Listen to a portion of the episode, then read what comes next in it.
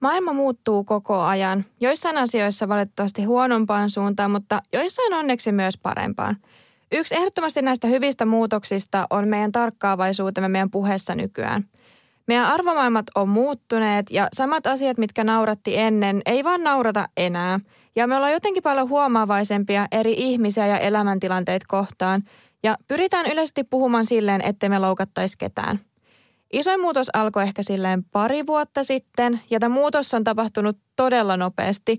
Tuntuu, että itsellä on välillä ihan normaaleissa keskustelutilanteissa hankala puhua korrektisti, ja on sellainen pieni pelko päällä, että sanoinko mä nyt ihan varmasti oikein ja silleen, että mä loukkaa ketään, ketään, joka ei välttis ole mukana koko keskustelutilanteessa.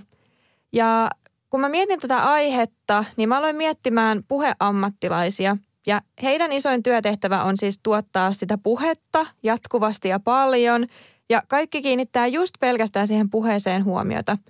Radiojuontien tulee olla viihdyttäviä, ja he yrittää löytää eri aiheista viihteellisen kulman, kuten ihan perusuutisista tai ajankohtaisista aiheista, tai vaikka elistä ruokakauppareissusta. Niin kaikista yritetään löytää huumorin siemen ja piristää kuuntelijan päivää – mutta sitten kun tätä yrittää tehdä jatkuvasti, mahdollisesti joka päivä monta tuntia, ei vaan pysty olemaan joka kerta hauska ja samalla olla loukkaamatta ketään.